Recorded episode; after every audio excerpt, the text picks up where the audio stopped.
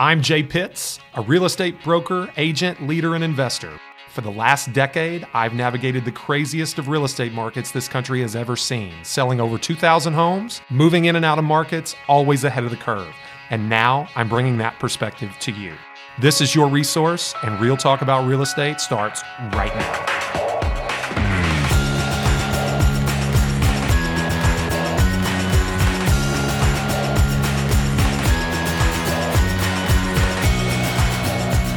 And we're back, folks. Welcome back to Resource Real Talk about Louisville real estate. I am your host, Jay Pitts, broker owner at Remax Premier Properties here in Louisville. Back after a short hiatus, but you know, sometimes a guy's got to take a vacation, take his kids to the beach, throw them in the sand, watch the waves, kind of you know, teach them how to swim. And yes, I've got a little uh, Zach Pitts coaster in my pocket right here we're going to let that sit and simmer for a moment because, you know, he does things like that.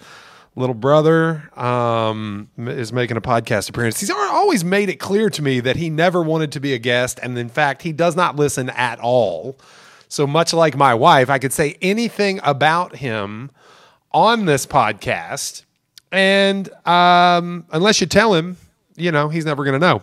Anyway, uh, let's move on to more important things. Again, thank you for uh, for joining uh, joining us again.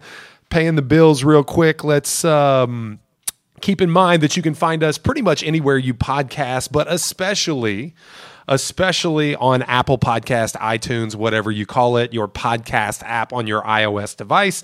Make sure you subscribe. That tells the overlords and masters of the algorithms that you like our content and that they should show it to more people. Please give us a five star review. Four stars are acceptable, but only if you don't like us at all. We'll take a four star from you, five stars from everybody else. Uh, you can also find us on Spotify if you choose, iHeartRadio, Amazon Music, Deezer, Stitcher, Pandora, Google Podcasts, anywhere, literally, I think that you can podcast from. We can be found. Just Google my name if you can't find resource. Sometimes it's weird with the parentheses around the RE.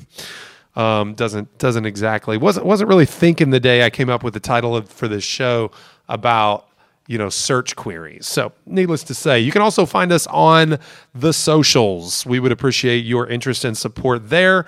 Uh, find us on our Facebook page, The Resource Podcast. That's facebook.com slash The Resource Podcast. You can find us in our private Facebook group, which we are in fact live at. Um, to much to uh, to our chagrin, Facebook likes to change their stream key.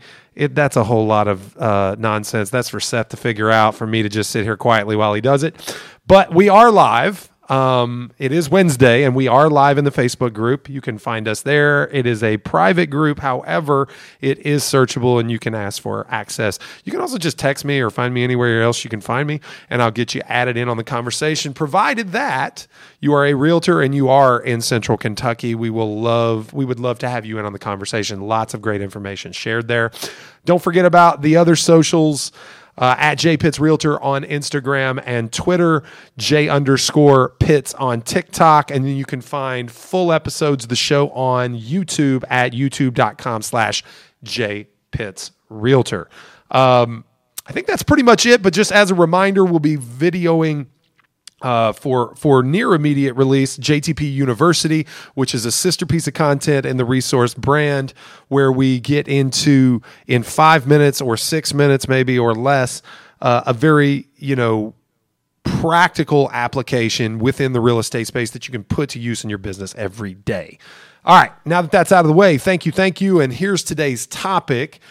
Um, and this is, you know, like many topics that we discuss, born out of conversations I have every day with agents. Sorry, Zach, we got to get rid of you now.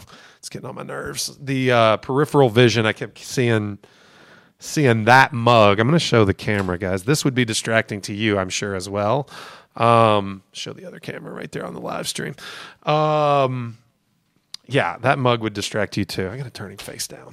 Unfortunately, you know, he could be like my son, um, the one that sits on Seth's desk and put like, you know, handlebar mustache on him with an ink pen, but I haven't done that yet. All right, so today's topic comes from conversations that I have regularly with agents. Now, it may be a topic that we touch on here in the future, but um, I think the jury's still out.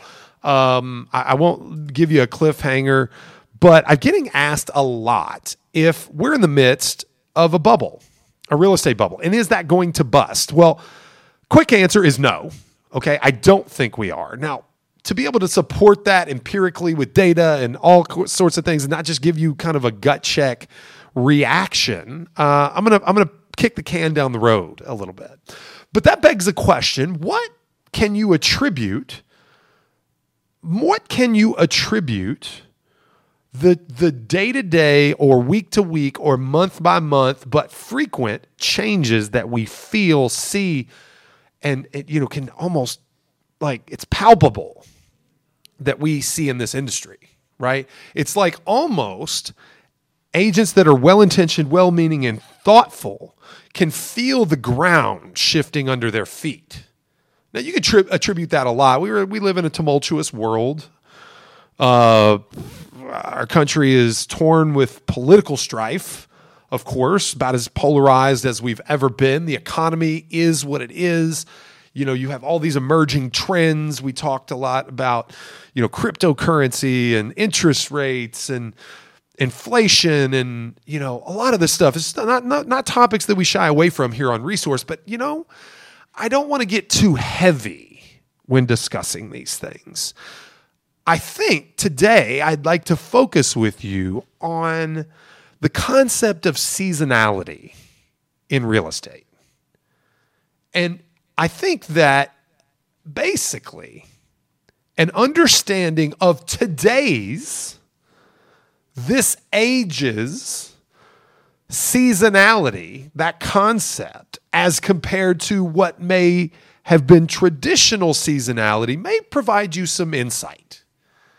And then you can understand some of the market forces individually and how they impact but basically, what you're doing is you're taking this big, broad conversation and you're narrowing your scope down to where you can follow the trends that move the market. You can watch and listen to the media, which media surrounding business is not quite as volatile as political media or sports media or just, you know, celebrity media, pop culture media.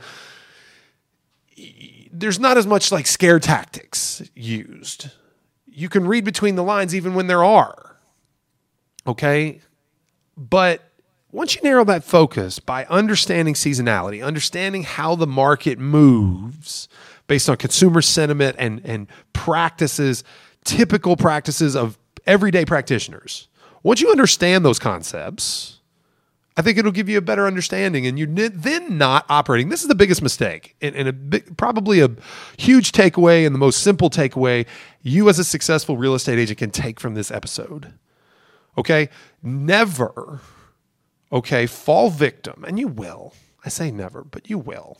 Everyone is human here. Everyone is going to um, fall victim to our most imperfect impulses.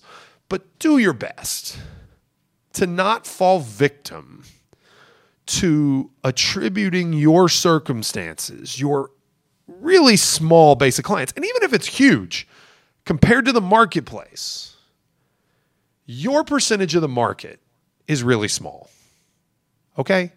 The 20 clients that you're working with actively, because you're a really busy agent, represent a very small percentage of the buyers and sellers in the marketplace right now. You, as a real estate agent in Louisville, Kentucky, are one of 5,000. Okay, cut it in half because that half are not full time or not really agents. Okay, I buy that, but you're still one of 2,500. You're a small, small percentage. Don't fall victim to attributing your circumstances and looking at the movements of the market with emotion as the primary driver, whether it's good or bad, in trying to discern what the market is doing. Don't do that. At least talk to 10 other agents, preferably ones that have a larger share of the market than you do. Understand that their reactions are probably going to be somewhat emotional, but try to read between the lines there. That's how you assess a market. And then step away from it and understand that there is value in that intuition. But then look at the data And I don't think really the camera is going to get on this, and I don't really need it to. But this spreadsheet I've got up on my screen right now, okay, is a stupid amount of data. Okay. I have a line graph with multiple years, multiple metrics, multiple inputs that I track on a weekly basis, guys. Numbers do not lie. People's interpretation of them do, especially when they're based in emotion. Okay. But understand the intuition of agents, talk to multiple, don't fly by the seat of your pants looking at only your opinion, and then ask the opinion of others, take it with a grain of salt, understand the intuition is valuable, but then look at the numbers. Hard numbers. All right, let's get let's get into seasonality before I digress too much.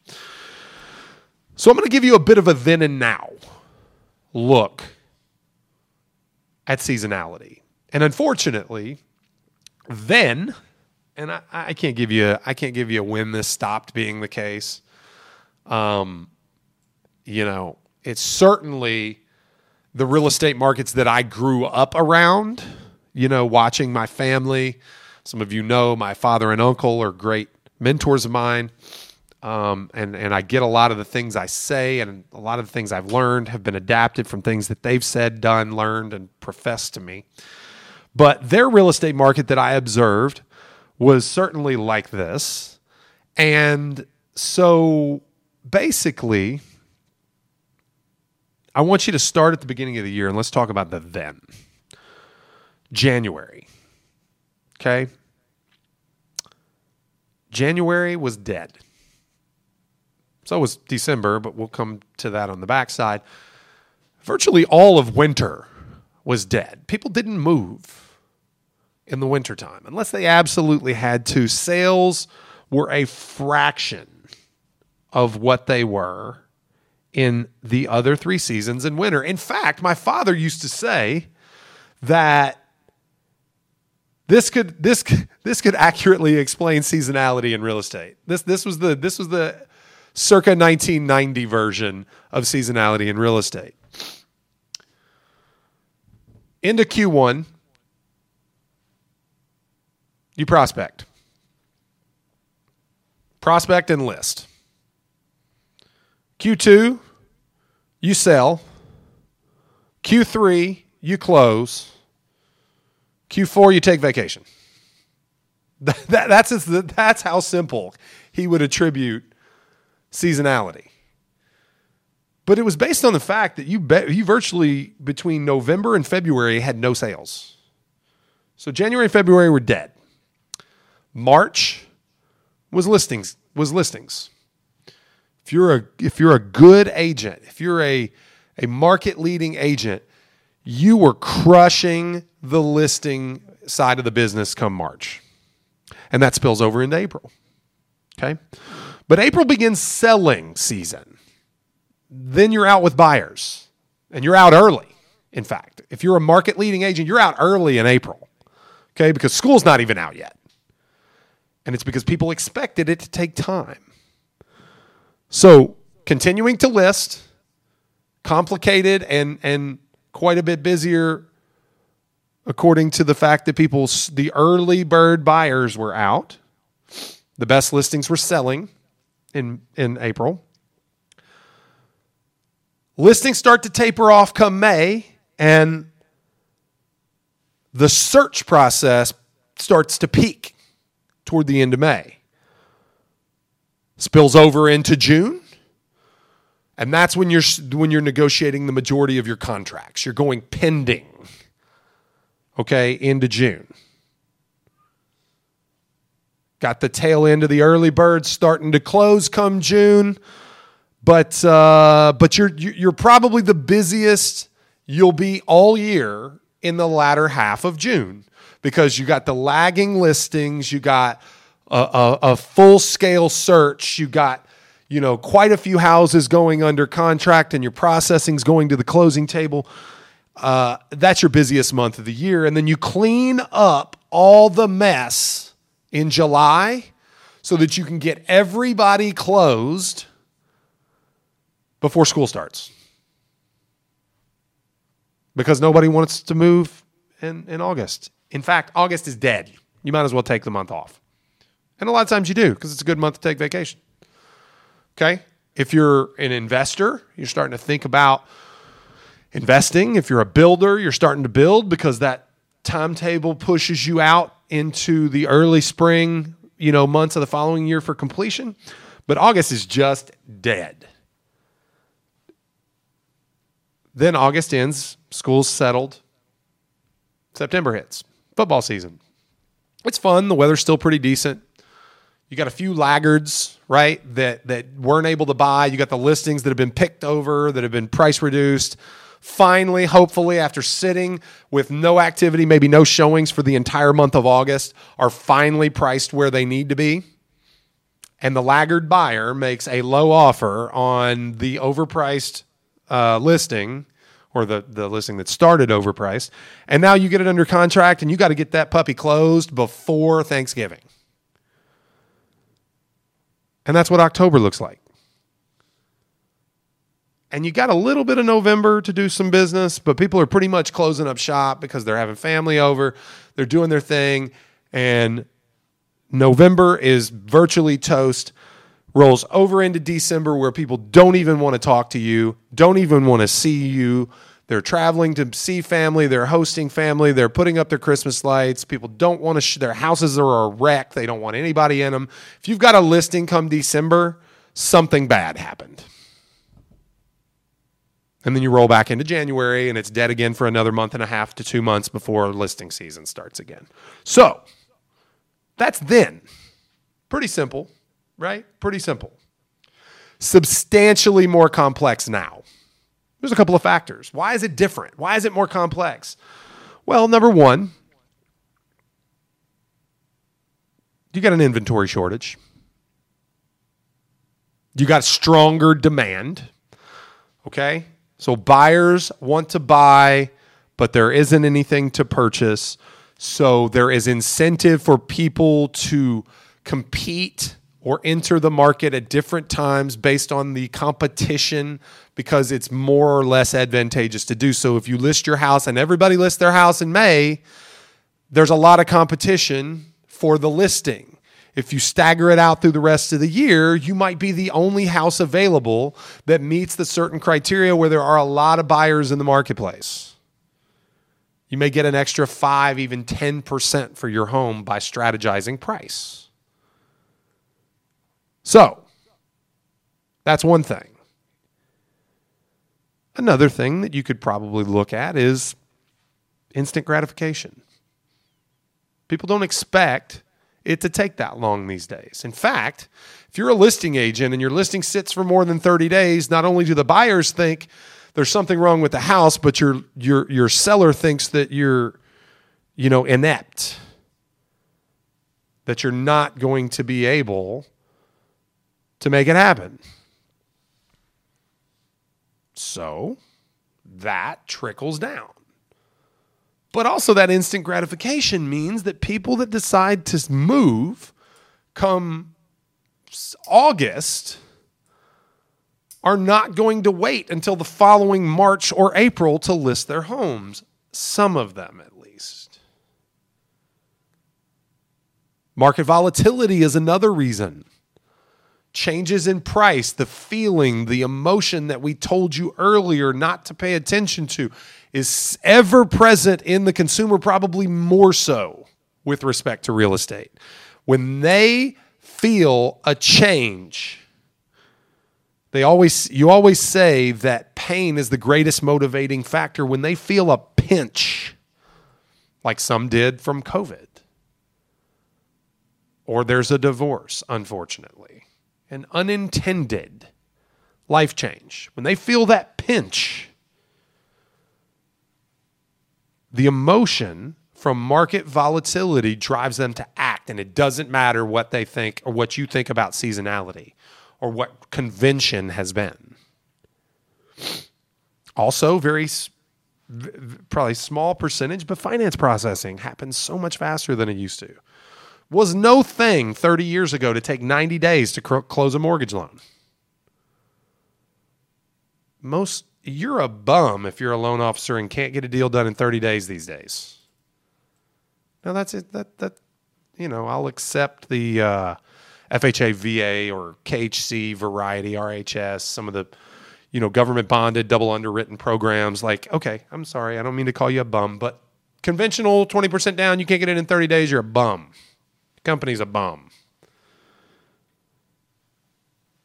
So, all these are reasons why seasonality has become more complex. So, let's talk about that. More specifically, I'm going to go month by month like I did before. Let's talk January. If you don't know that January is listing season right now, you're too late. You are too late, and you're too late because listing season started last September. Some people some people do still think seasonally with it, with respect to listing. It's just differently perpetrated. We're going to talk about that a little more. But if you don't realize that January you are midstream of listing season, you're too late. You should da- you should near know. Almost said damn near. You should damn near know. I forgot this is a podcast. We're not on the radio. Um, you should know almost every listing you're going to take throughout the course of a year and a projected timeline for that listing to hit the market in January. You should be able to whiteboard it out of listings to market because you've been prospecting those listings or nurturing those leads, those opportunities, those conversations with sphere of influence, those conversations you had at a barbecue or a tailgate party last fall um, those questions about do you know a plumber? and referring one because they need to fix this or that because they're getting their house on the market that's that should almost be able to be diagrammed. All right let's go back to let's go back to february or well before we move on to february let's just say the early bird buyer is out in january. I mean and i mean snow on the ground ice storm looming looking at whatever there is available to look at come the come this like 9 a.m. on January 2nd. And this is not 2021 talk necessarily. This is 17, 18, 19, 20, and 21. The buyers are out early, which is why the listings are out early. Anymore, it's just as important for the buyer to beat the competition to the market as it is for the seller. Because it could it could make a 5 to 10% difference in price by getting there and securing a property under contract before five other buyers decide to show up with offers or 10 or 15 or in 2020 concerns. More than that? Perhaps. So Buyers are in full swing by January. If you don't understand that, you're too late. February is one of the best months of the year for us for pending transactions. We get people under contract in February, I mean, at an alarming rate. Because a great percentage of those people that decided to get out early have, have, have beat the competition to the punch. March, more pendings, more listings, more pendings, more listings. April, more the same. Breakneck pace by April. Like starting to peak in terms of actual activity. When April hits, you have your a good percentage of your listings going to market. You have a good percentage of your buyers going under contract, missing on multiple offers. Some of this is 2021 problems, some of it is more than just 2021. April, you're almost reaching a peak in terms of activity. Now, when it comes to your your bottom line, your paycheck, okay, May might be the peak May, June.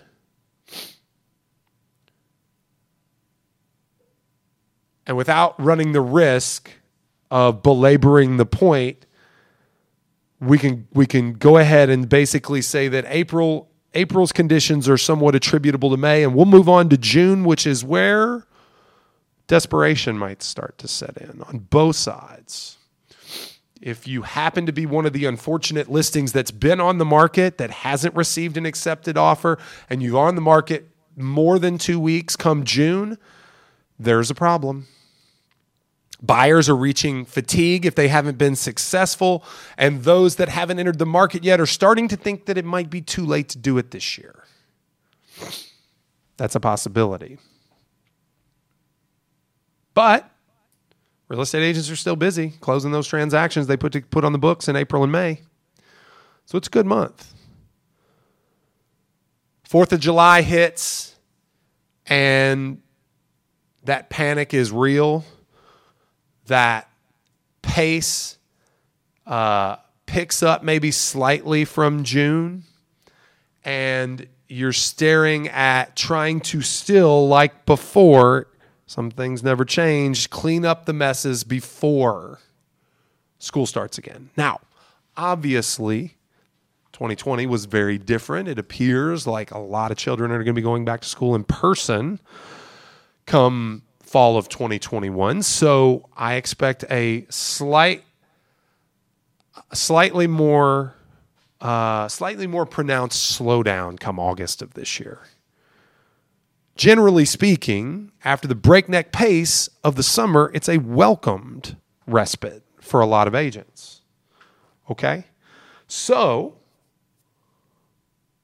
you take your time off. You relax. You go to Florida and you lay on the beach for a week. You, you know, take a breath, right? Have a few cookouts with friends or family. But get ready because your second listing season is about to hit come September. Those that didn't uh, have success and pulled their house off the market are coming back because they need to sell and they need it done fast because it's got to be done by Thanksgiving. September is list, list, list, and start to prospect for next spring.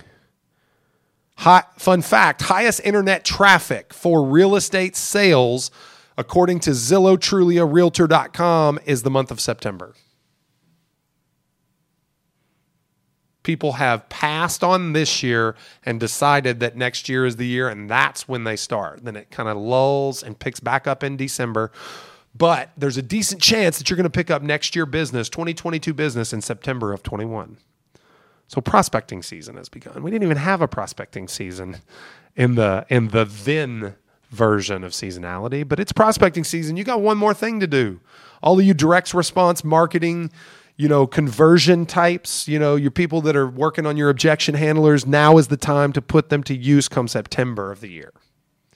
October, Price reductions and pending contracts. Get those listings under contract because we got to close them by the first couple of weeks of, November. November, close up shop the way you did come July because Thanksgiving weekend is going to hit and you're not going to hear from anybody until January 2nd. December's dead. Now, one caveat these times of the year where it is, it is it is really slow are really good times for investing, especially if you're a buyer or you're representing you're representing buyers that are looking to invest. Desperate sellers come August that miss the June and July push sometimes will take low offers. Same thing come November and December, especially so in the wintertime because they're facing expensive energy bills to keep the property heated checking on a vacant house, insurance costs going up, potential freeze and bust of, of pipes. So don't forget that. Also, you have the tax benefit associated with buying a house before the end of the fiscal year, which for most people is the same as the calendar year. So I promised you at the beginning of this that I would illustrate just how much more complicated and complex today's seasonality is. And maybe that was a misstatement. Because there are micro trends based on what's happening in the marketplace. And I'm not saying that August this year might not happen in July. It is quite possible. We certainly had the activity uh, sufficient to to produce a very slow July if demand were to wane. Don't see it happening, frankly, but it is possible. It has happened before. A few years ago, I think it was 2019, we had a very slow July and a very robust August. Not sure why. Micro trends, they can happen. It's why you got to track the numbers.